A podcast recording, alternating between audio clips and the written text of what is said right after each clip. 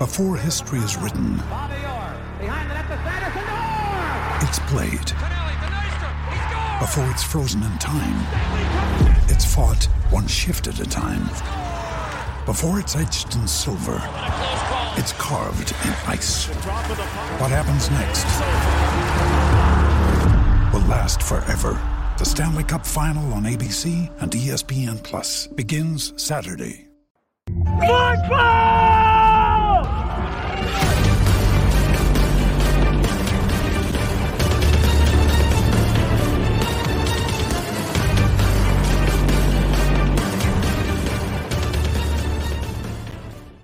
And what's up? Welcome in. I am Wes Mitchell. He is Chris Clark. This is GC Live, Monday episode of the show as we talk about your Gamecocks as we do every single weekday.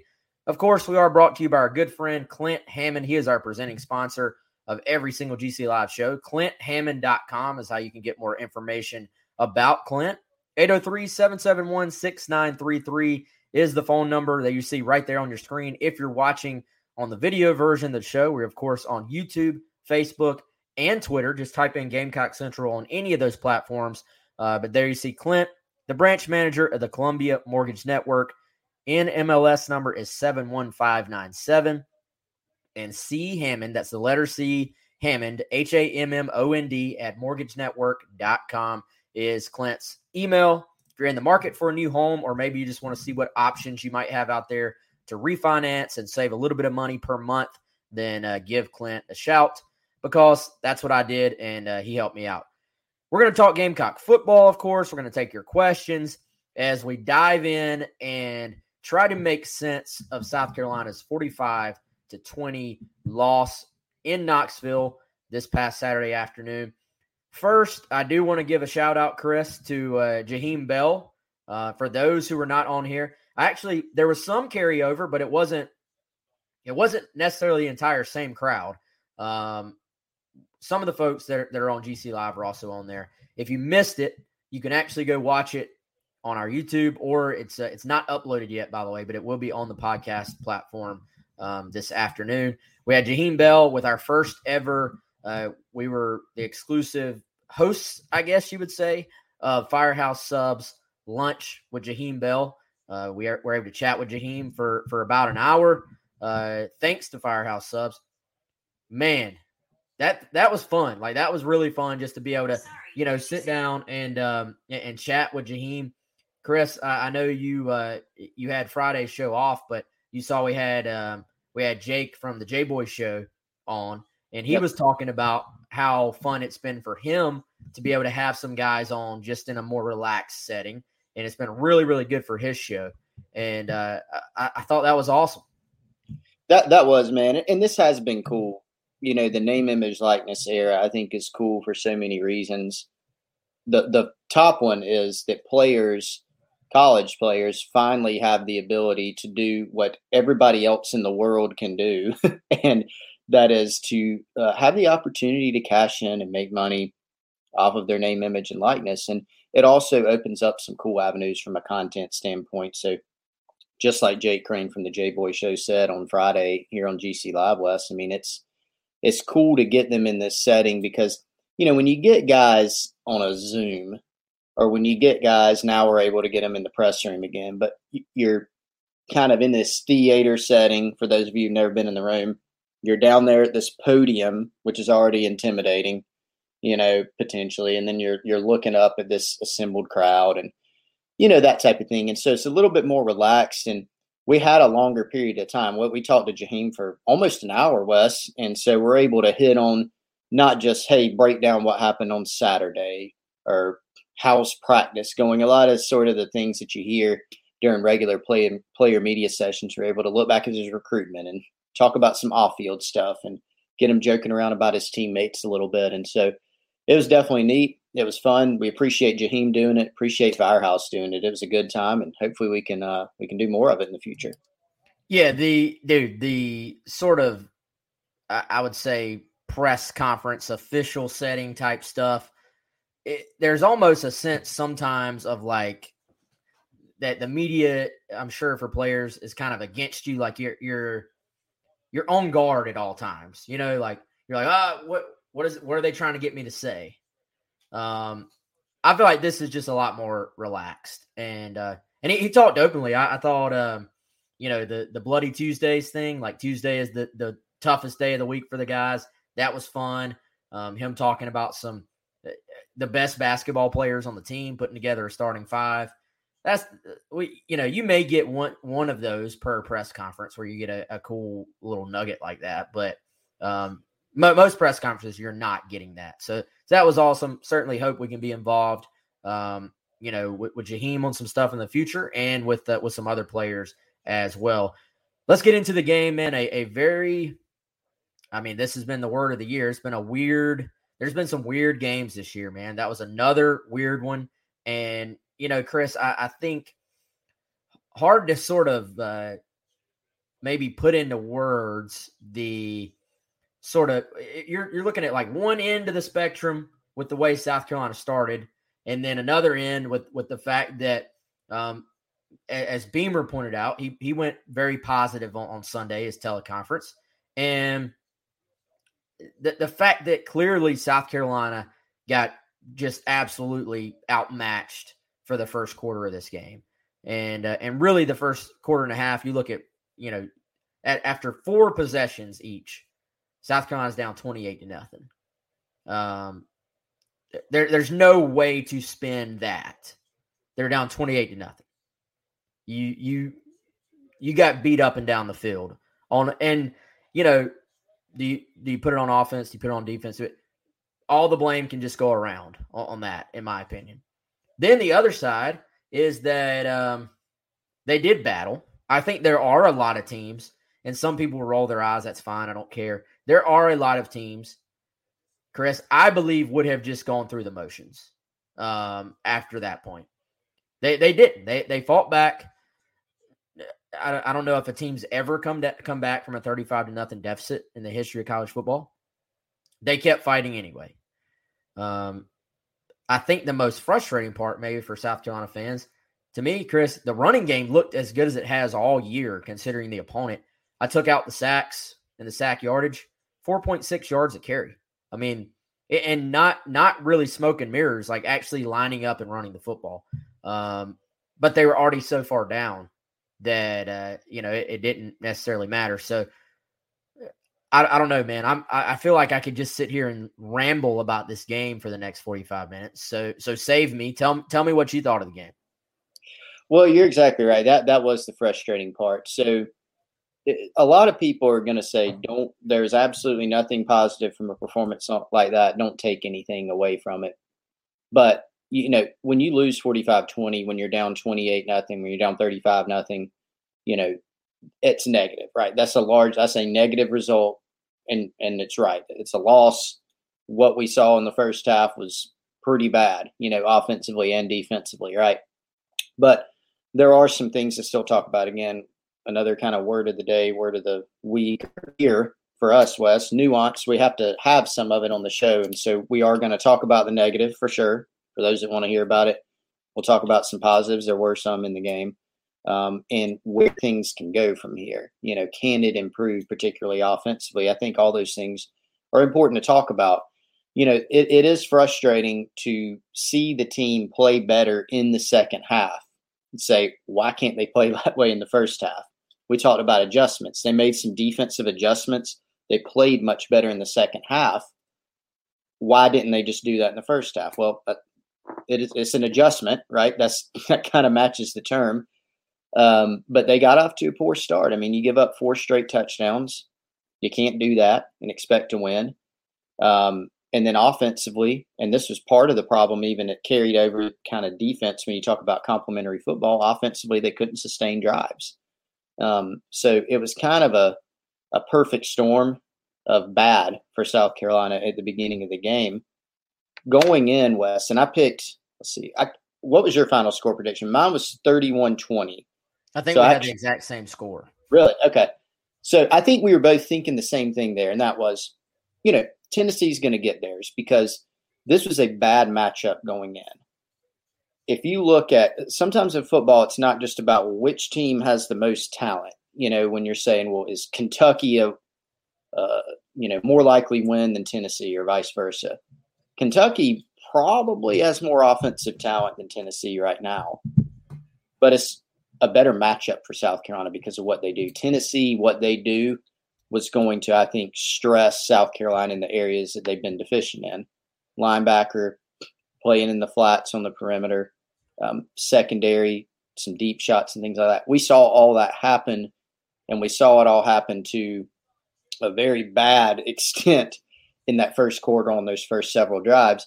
And then I didn't think South Carolina would be able to score enough to keep up. And, and that kind of did end up coming to fruition. One of the, you know, touchdowns, of course, was a special team score. So, you know, there were some positives with within the game. The defense ended up playing better. The special teams was excellent again.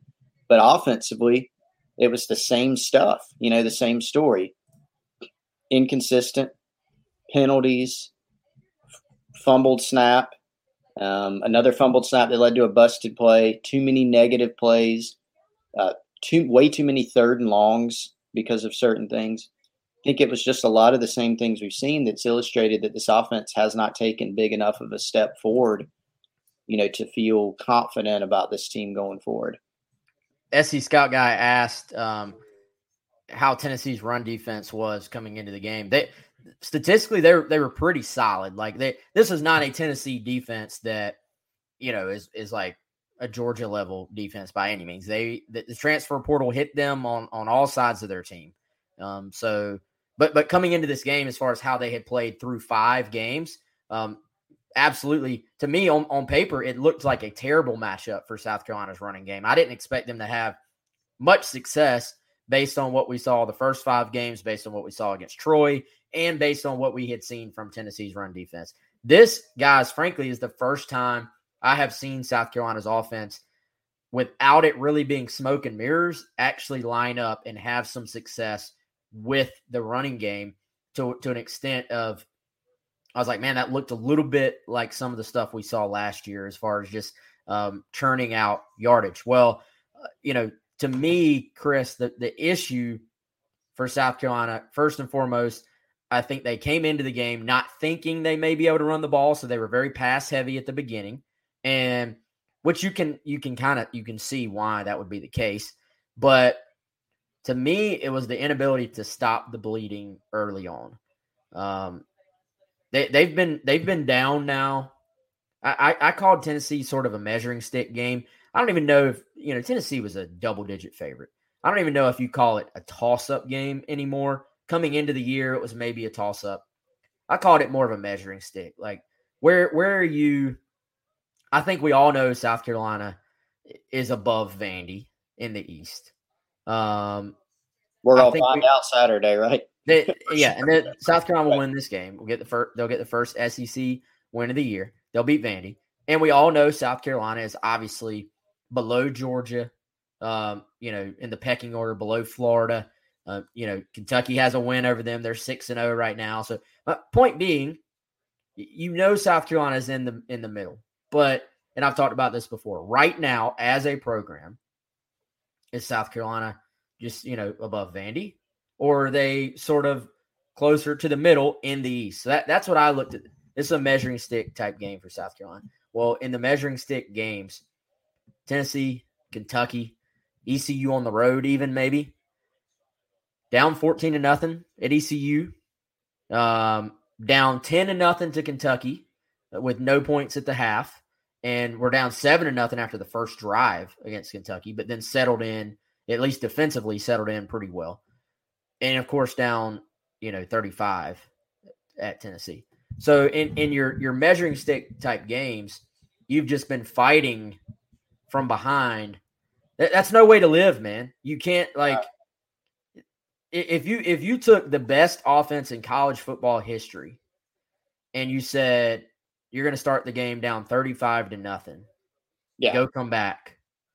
It, it's it's not happening. So to me, part of the story of the game was just not you know, four four drives in, it's 28 nothing before any before anything gets going. Not being able to score the touchdown down at the goal line on the uh, the halfback defensive end pass um, which would have made it 14 to 7. Again, Nobody on this show, I don't think, is saying South Carolina wins the game if they score there, but it changes the entire complexion of the game and the momentum of the game if you score there. Not being able to get off the field on one of those third downs during that stretch, because if if everything goes bad for you, but you're down twenty eight to seven, everybody's still everybody on Twitter is still pissed off. everybody on the sideline is saying this is a terrible start, but the game isn't over. Right. If you're down 35 nothing by all intents and purposes, the game is over. So, and again, I'll give the guys all the credit in the world for not just going through the motions. They you could see they tried. Like they they stayed in there. They they left it all out there. But to me, just not being able to stop the bleeding early on took away any chance to actually be able to come back and, and win the game. Yeah, exactly. And I think there were a few critical points like that in the game. And that is, look, nobody wants to hear about like positives from the game and saying, well, that sounds like a moral victory that the guys didn't quit. But you know, what what if what if Wes we were sitting here today and we were six games into the Beamer tenure and it looked like on Saturday after they got down by, by that much that the effort slipped, right? That would be a huge storyline because then people would be saying the team's already quit. Blah, blah, you know, there'd be all sorts of things. Okay, so might say, well, that's not supposed to happen, but it does. I mean, we saw Missouri against Tennessee, similar situation. They got down in a hurry. The game looked pretty much over by the first quarter and Missouri ended up getting 62 hung on them. They scored a little bit more, right, in in response. But Shane Beamer said after the game, I think this was a Sunday teleconference, that that game very easily could have been, you know, 63 to nothing or something like that. And it could have been. It could have been. Um, so I do think it's indicative of something actually that Jaheim said during our interview with him earlier today, Wes, that the message from Beamer was just don't let that quarter define you. And so it was about, and we've said this multiple times this season, it was about as bad of a start as possible. We said it in the Tennessee game. I think we said it in the Troy game, how that first half, I mean, that was bad. Um, you look at the Georgia game, how it started. You look at the ECU game. Like there have been so many bad starts, and I can't I can't put my finger on why exactly that is, other than the offense obviously hasn't been good or consistent all year. The defensive issues I think had you know, they, they kind of reared its ugly head, which was the concern coming into this game with the tempo and the way uh, that Tennessee played. But the guys, you know, they, they did hang in there. They played better. I think it was just, it got away from them very early. And going back to that goal line sequence, Wes, it was, you were texting me during the game. It was one of the best drives they've had all season. They were able to do largely what they wanted to do on that drive. They converted a third down or two they ran it, they threw it. You get down there, the play before the Burch interception, they get in the diamond formation with the carry on joiner. It's like a zone read RPO. He might could have handed the ball off to Lloyd for a touchdown. It would have been close. He's got two tight ends wide open after the play fake. Runs it, gets stopped, then they throw the Burch. So just a couple plays there where I understand the frustration of looking at it going, can't you just run it in there? or can you throw a pass or can you do I, I certainly understand that but that was kind of a back-breaking play because then Tennessee goes and scores and it's 21-0 instead of 14 to 7 or 21 to 7 even. Fred uh, Cooper here with a question, Chris. I wanted to hit. Um, is it fair to have a measuring stick game or to have measuring stick games in the first year of a new coaching staff? Uh, great question, Fred. I I, I say yes, but I, I, in no way am I like I, I look at measuring stick game, Chris, as being like, how how far do you have to go as a program? Like th- this is still year one, and in no way am I saying it's like that you're judging. To me, to me, we're not to the point of even judging this as Shane Beamer's program, like from a big picture standpoint. Like you're six games into a new regime. Um, the, the issues that South Carolina had and has are not going to be fixed in half of a season. Like that's, in my opinion, that's just the unfortunate reality of where it is as a program. To me, I looked at it as, how far how far do, how far does this program have to go to take a step up within their division? And and I will I will always I will always judge teams based on the division they're in because to me if you look at it like businesses that that's the people you're directly competing with. That's the teams that's the teams you play every single season. That's the teams that are they going to make up your entire schedule? Obviously not. But if you get i mean look, look at the 11 and 2 seasons. South carolina was consistently competing as the to be the best team in their division. And um, to me that that's where you're trying to get. To me that's that's what this program's goal should be. So how how far do you have to go? Uh, unfortunately the the first half sort of told the story that e- even with Tennessee having had a coaching changeover um there, there's still further for South Carolina to go than there is for Tennessee right now yeah, and you know, there's a distinction between what you're saying, Wes, with a measuring stick game and a, like a must win. That, that's not what we mean. You know, and, about, we you will never hear us say must win. We don't do the must win. You know, so it's uh, we, well. Here, I'll back up. There could be a scenario with like in the future for some coach where you know, you get to a situation where they have to win a game to like save their job or something. Like you might see that, and then it's a must. But from from a team standpoint, we're not going to say that, and we're definitely not going to say it right now. So measuring stick is is exactly what you said. Just where are you? And so the the scoreboard, right, indicates that right now they're still below Kentucky. They're still below Tennessee because that's what the scoreboard says. And I think we'll learn more the next few years. Can they make a move up? Can they win one of those games next season? Can they do it for a couple seasons in a row? Kentucky, to use them as an example, Wes, they've what is it, seven of the past eight or something like that. So when you're looking at which program is like better, quote unquote, right now, which one is higher in the pecking order, it's definitely Kentucky because they've won more overall and they've won more of the head to heads. It just kind of is what it is. So right now, South Carolina's still got work to do, and when you look back at those days of the, the 2010 through the 2013 years where they're consistently competing to be at the top of the division, you've got to be past Vandy, Missouri, Kentucky. You've got to be past those schools to be able to go catch a Georgia or a Florida to have a chance to do that. Those are the games that you have to go and win on a consistent basis. So uh, they're not there yet. And that was a question going into this season. Um, could they how many of those Missouri, Tennessee, Kentucky type games could they win? So far, the answer is none of them yet. And we'll see if they can do any. We'll see if they can get the Missouri one later this year, or if they can go and uh, steal one from somebody. No doubt, man. Um, I'll tell you what. But before we forget, uh, Chris, you want to go ahead and uh, hit the the dead Soxy? Let's let's hit it for our man Ty. Ty was actually on the Jaheim Bell interview, Wes, presented by Firehouse Subs, our lunch with Jaheim Bell clamoring for dead Soxy, even in that setting, Ty. Come on, man. No, it's okay. We, we can learn about dead Soxy then, but I'll tell you about it now so that we don't miss it. Go head over to deadsoxy.com and check out their great line of men's and women's socks, buttery soft feel, patented no slip technology, and because they're partnered with us at GC Live and GamecockCentral.com, get 25% off your order with the promo code COCKY. Good stuff, as always, Chris. Um, we appreciate Dead Soxy being a sponsor here on the show, and we appreciate all of you listeners and watchers and readers and and all that on Gamecock Central. I will say this: we had somebody on here earlier on the Facebook comments, Chris, saying we need to delete some some posts on GC.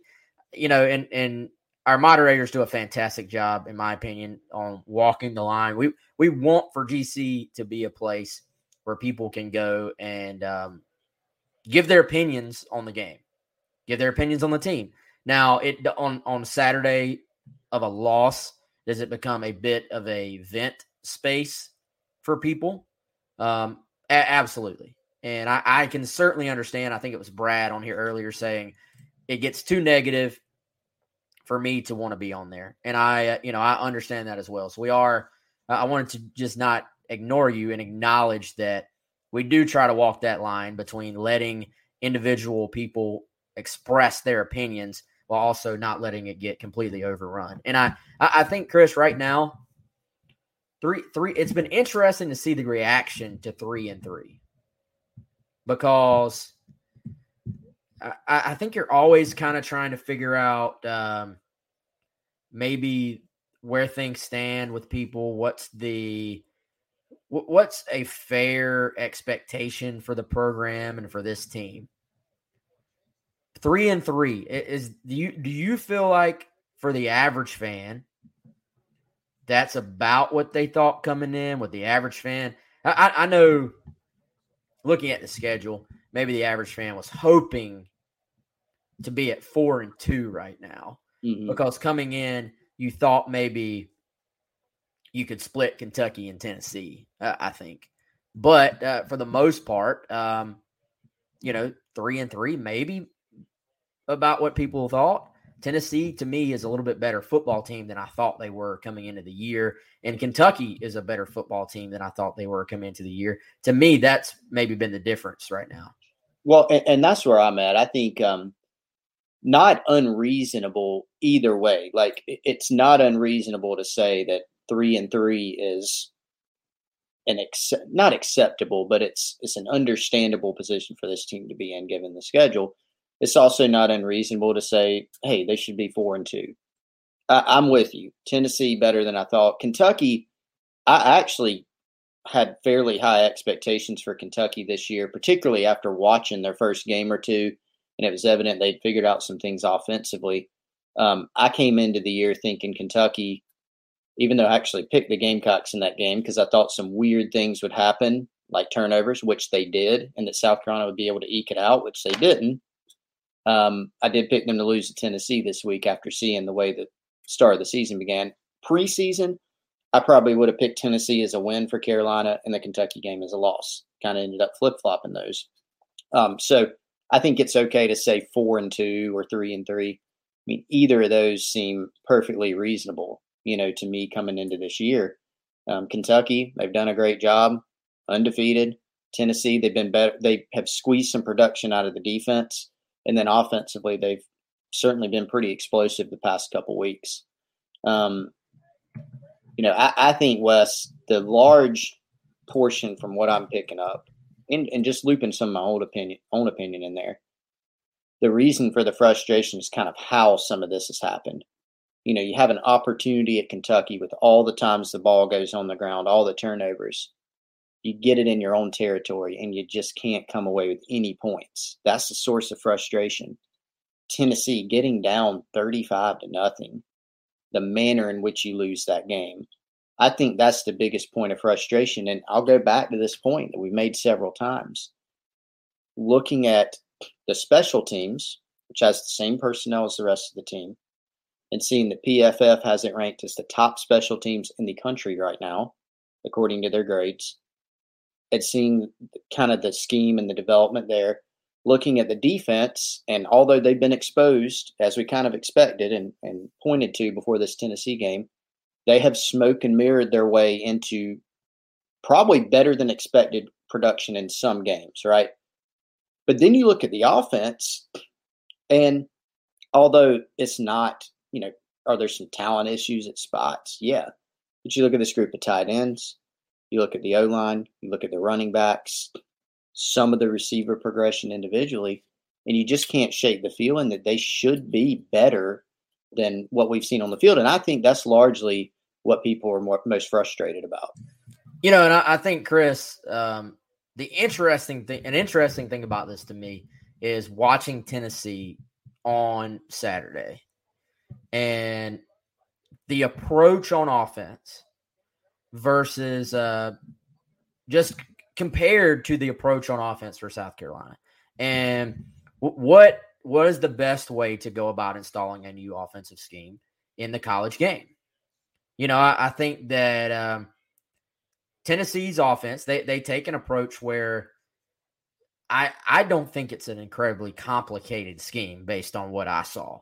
Um, it looks to me like first and foremost, if you give them what what Beamer and I, I hear a lot of other coaches call the easy access throws, essentially that means pretty much any run call is going to have something tagged to it uh, to the outside, uh, some type of like basically a little quick hitch or a lot of times a, a, receiver screen. They have all these little different screens, quick outs that they'll run out there. And every run call, for the most part, seems to have those tagged to it. Quarterback has the ability, without even changing the play, to just flick the ball out there. And, uh, you know, I, I thought Beamer acknowledged on the Sunday teleconference, he said that there were times when our defense was too far back. It was too loose on the perimeter. And uh, they gave them some of those easy access throws.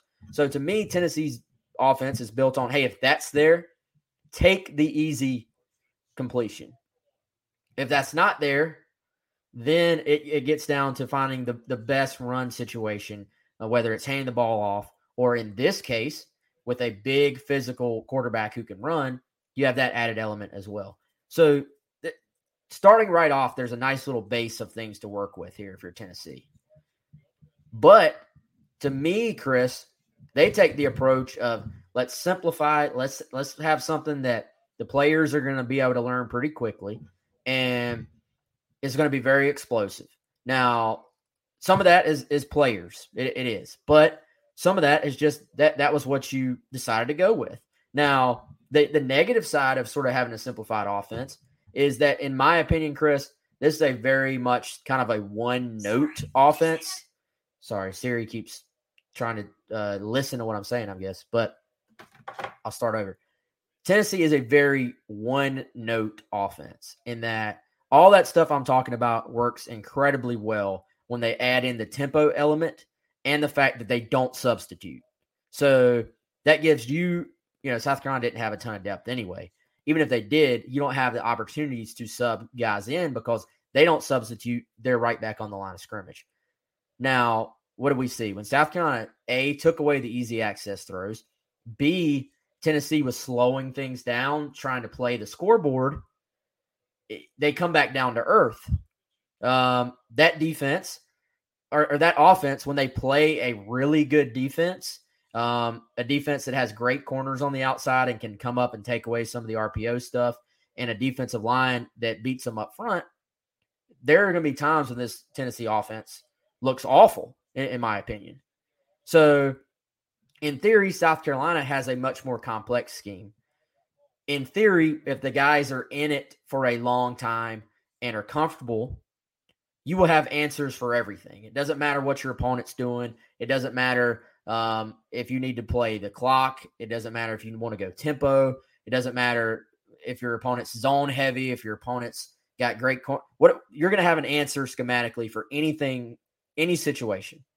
But it takes longer, in my opinion, to get everybody comfortable in a more pro style system, and you have to you have to have the players that fit it, um, really from top to bottom. You know, from quarterback to skill to running back to offense, You you have to be able to execute it. So to me, is, is one right and one wrong?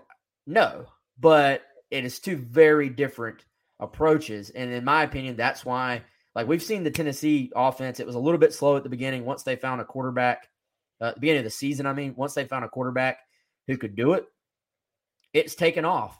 Um, now there are going to be times when Tennessee probably gets run out of the building because they run to the line of scrimmage and, and quickly go three and out, and and then you see the backside. So there's positives and negatives to every scheme, is what I'm getting at. But right now, Tennessee and South Carolina cho- chose very different approaches to their offense and what they want to be on offense.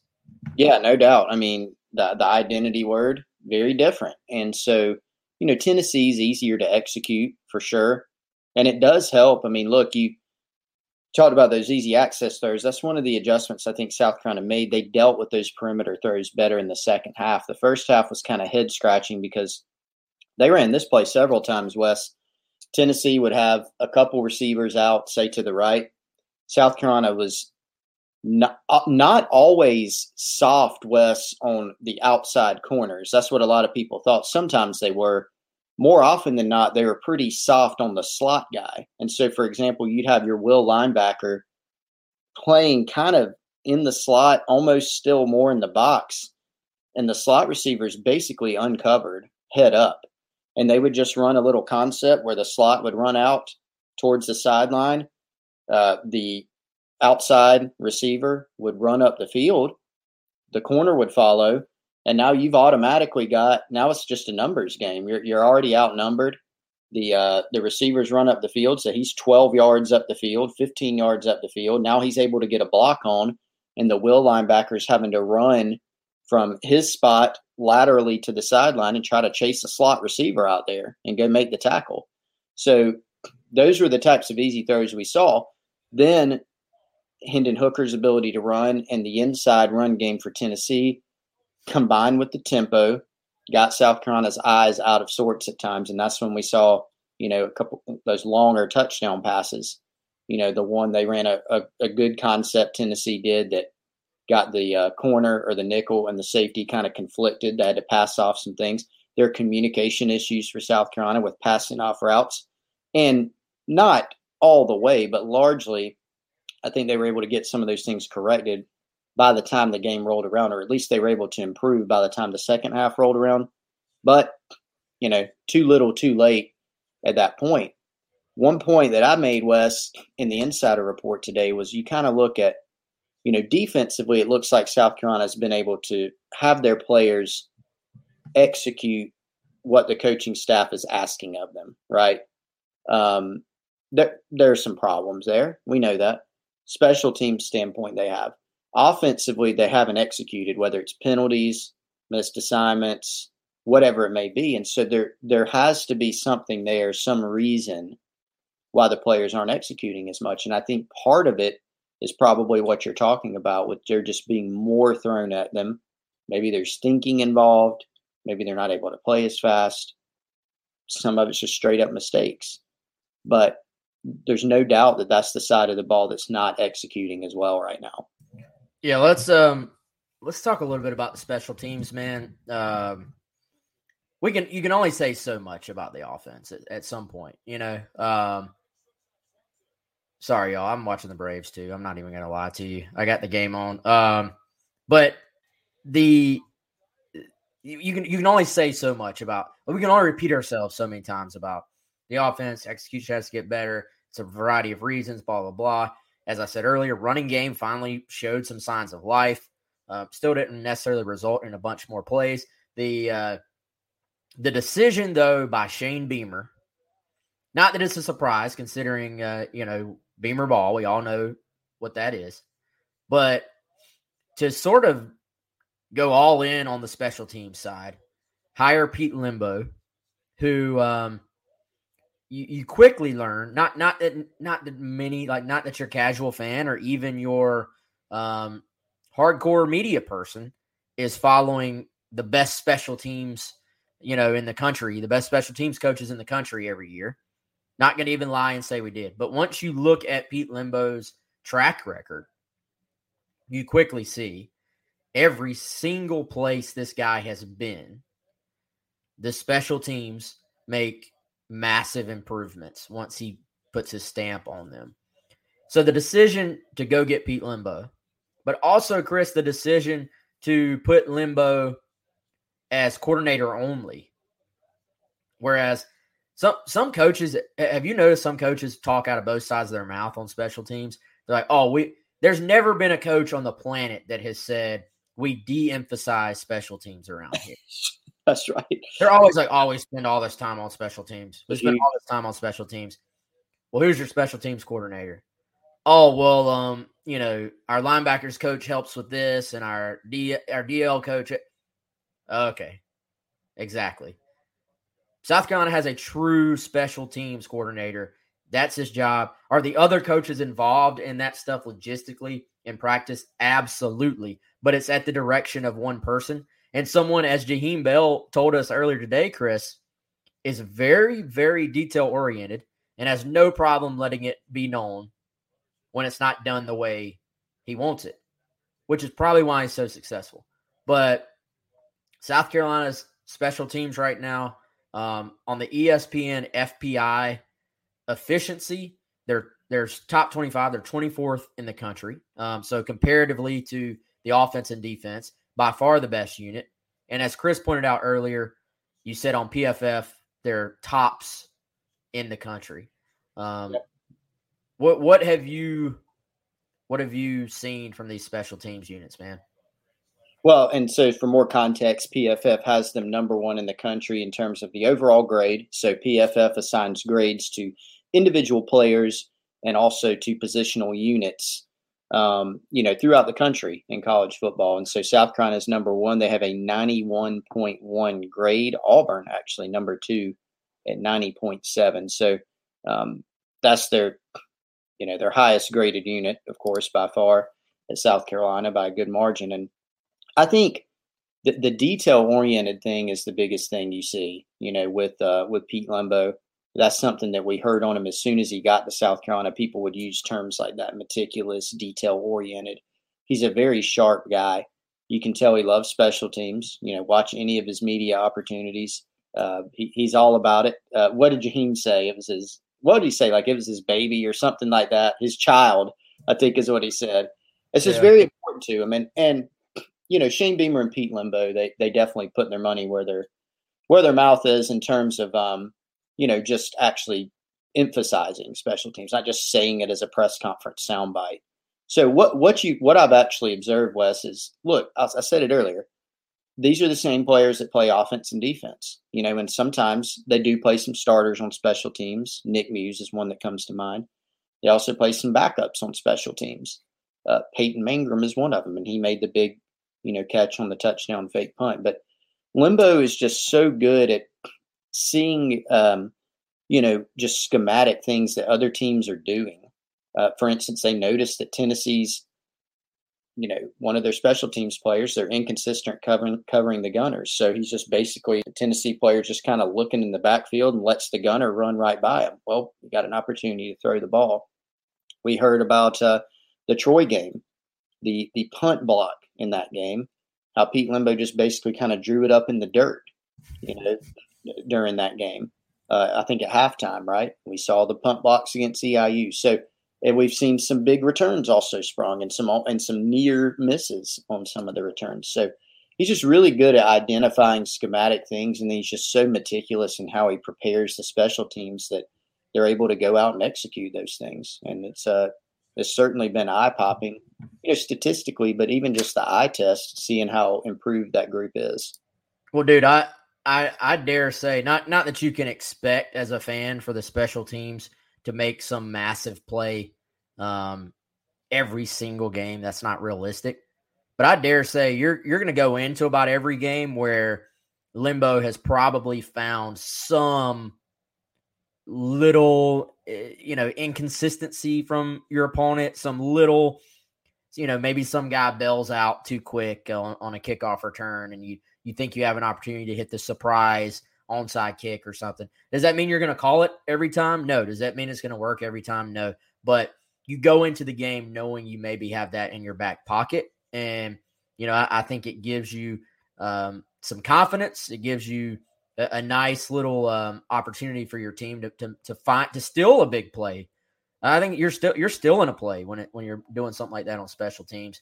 And um, you know, Chris, I I think sooner rather than later, we're going to see a Juju McDowell kickoff return for touchdown as well because there have been not that you get to return kicks near as much as you used to because most of them are touchbacks, but there have been several already where I have felt you could just y'all y'all know that little feeling when you see a kickoff open up and you're like, if there's one more block, it's probably a score.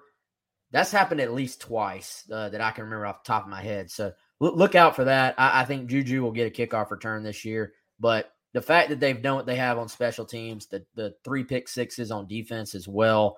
Um, those, are if you want to talk about identity um, of a program the you know that that is part of the dna i think of this program right now that that beamer has tried to instill. And um, will probably be something they're able to lean on uh, moving forward.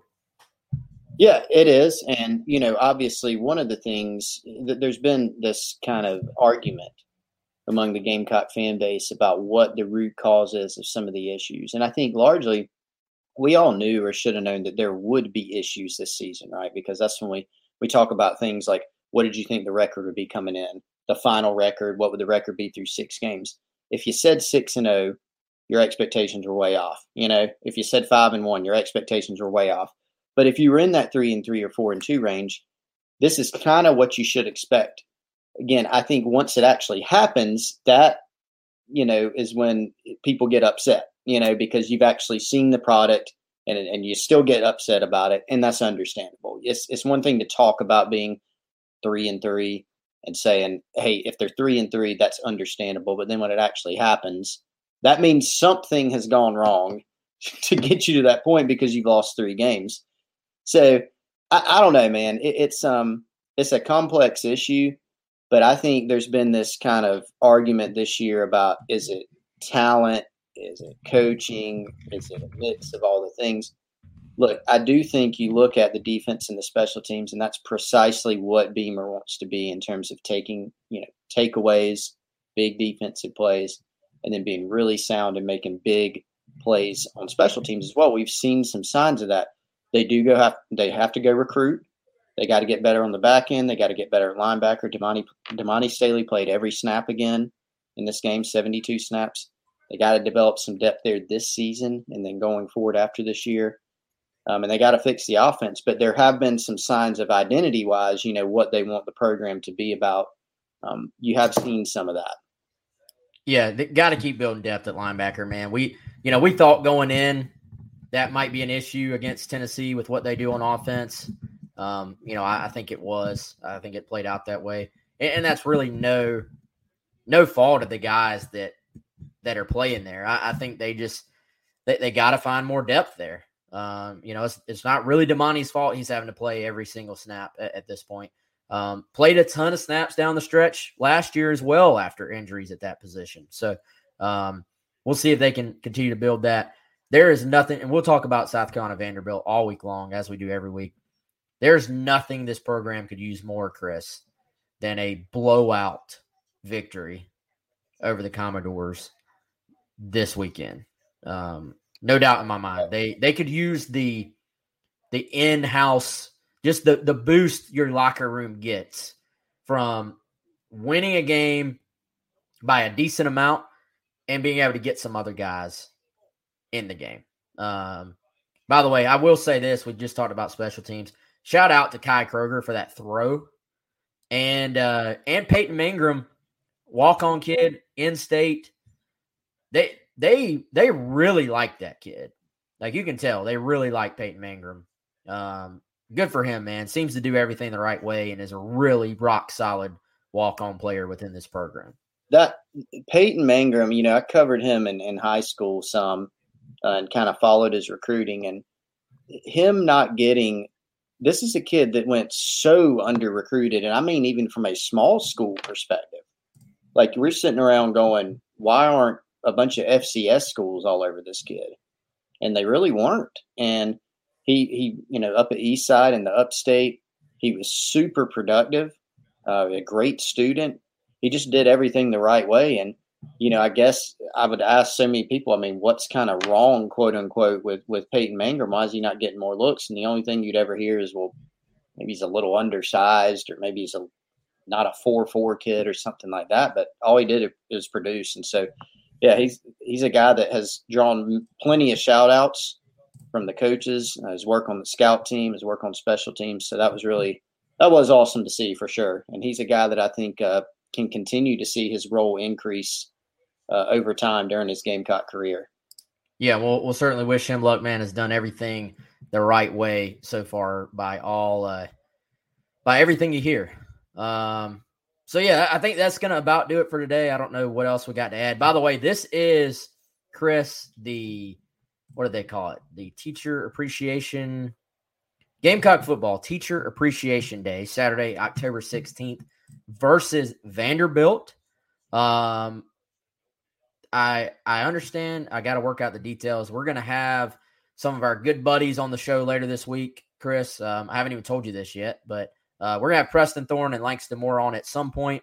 they are involved. Obviously, um, you know, th- their books are awesome. They are always involved in um, both showing love to teachers and in promoting literacy and reading and, and stuff like that among young people. So we're going to talk to the two of them. I believe there may be a teacher tailgate um, at the game if teachers want to go to. Um, my mom is a teacher. I have several teachers in my family. Um, that will be cool to have them on. And certainly we appreciate all of the teachers for everything they've done for us and, and do for uh, students out there. So we'll have more details from Langston and Preston later this week on the show that will uh, give you some information. I think the tickets, if this is still active, think can get in the game for 30 bucks, um, which is a good deal. Chris, I saw somebody, not, I'm not to pick on, I'm not to say their name. I saw somebody on Twitter um, complaining. Imagine that. Um, complaining that how, how dare y'all put the homecoming game the same weekend as the fair, and I lost my parking spot in the fairgrounds. And all right, first of all, much, much like me complaining about this playoff game being at one o'clock instead of this evening, I'll put this on myself. First world problems, like that's if that's the biggest problem we got right now, then things are pretty pretty good. Doing all right. But guys, girls, it go go enjoy. Like there, there are other places to park around the stadium, and hopefully it'll be a beautiful day. The weather this season has been fantastic. The fair is always fun to take your kids. It's an afternoon game, so it's not too early, it's not too late. And South Carolina is going to get a win on Saturday. So go out there, enjoy the game, park somewhere different, tailgate. You can even come say what's up to me and Chris. We'll hand you a beverage. Um, go out, take the fam, and enjoy the experience because we only get seven of these a year. So that that's my that's not to anyone that's even on GC Live. I don't even I don't even know why. I'm just getting that off my chest. It just I was like, what? Why? Why are why are we complaining about this? So yeah, uh, anyway. we're, we're halfway through the football season. I mean, we all wanted kind of a regular football season, and so wins or losses aside, it's here. Yeah, I'm I'm pumped about the fair, man. It'll be a great opportunity. If you, if you have lost your parking spot in the fairgrounds, become a Gamecock Central subscriber. Ask us about going to the Gamecock Central tailgate over there or call our guys at Carolina Haven. They got per game uh, passes that you can go get. They're not expensive, and it's an awesome facility. So do either one of those things. Come holler at us. It'll be a great time. It will be. All right, for Chris, I'm Wes. Um, Craig says for me to go watch the Braves. That's what I'm going to do. That's what I'm going to do right now. Bobby uh, asks, "Are the Braves winning?" Not yet. They have runners on first and second with nobody out in the bottom of the fifth. So enjoyed it as always. Uh, shout out to T. Thompson's wife, who is the district teacher of the year. Will be honored at the game. Hey, that's that's pretty cool. Um, T, enjoy the game. That's awesome. Congrats to your wife. Um, and uh, appreciate everybody again on here for supporting as always. And we appreciate our buddy Jaheim Bell for uh, for being on earlier for our our firehouse lunch with Jaheim. So we'll see y'all on Tuesday. Okay, round two. Name something that's not boring. A laundry? Ooh, a book club. Computer solitaire, huh? Ah, oh, sorry, we were looking for Chumba Casino.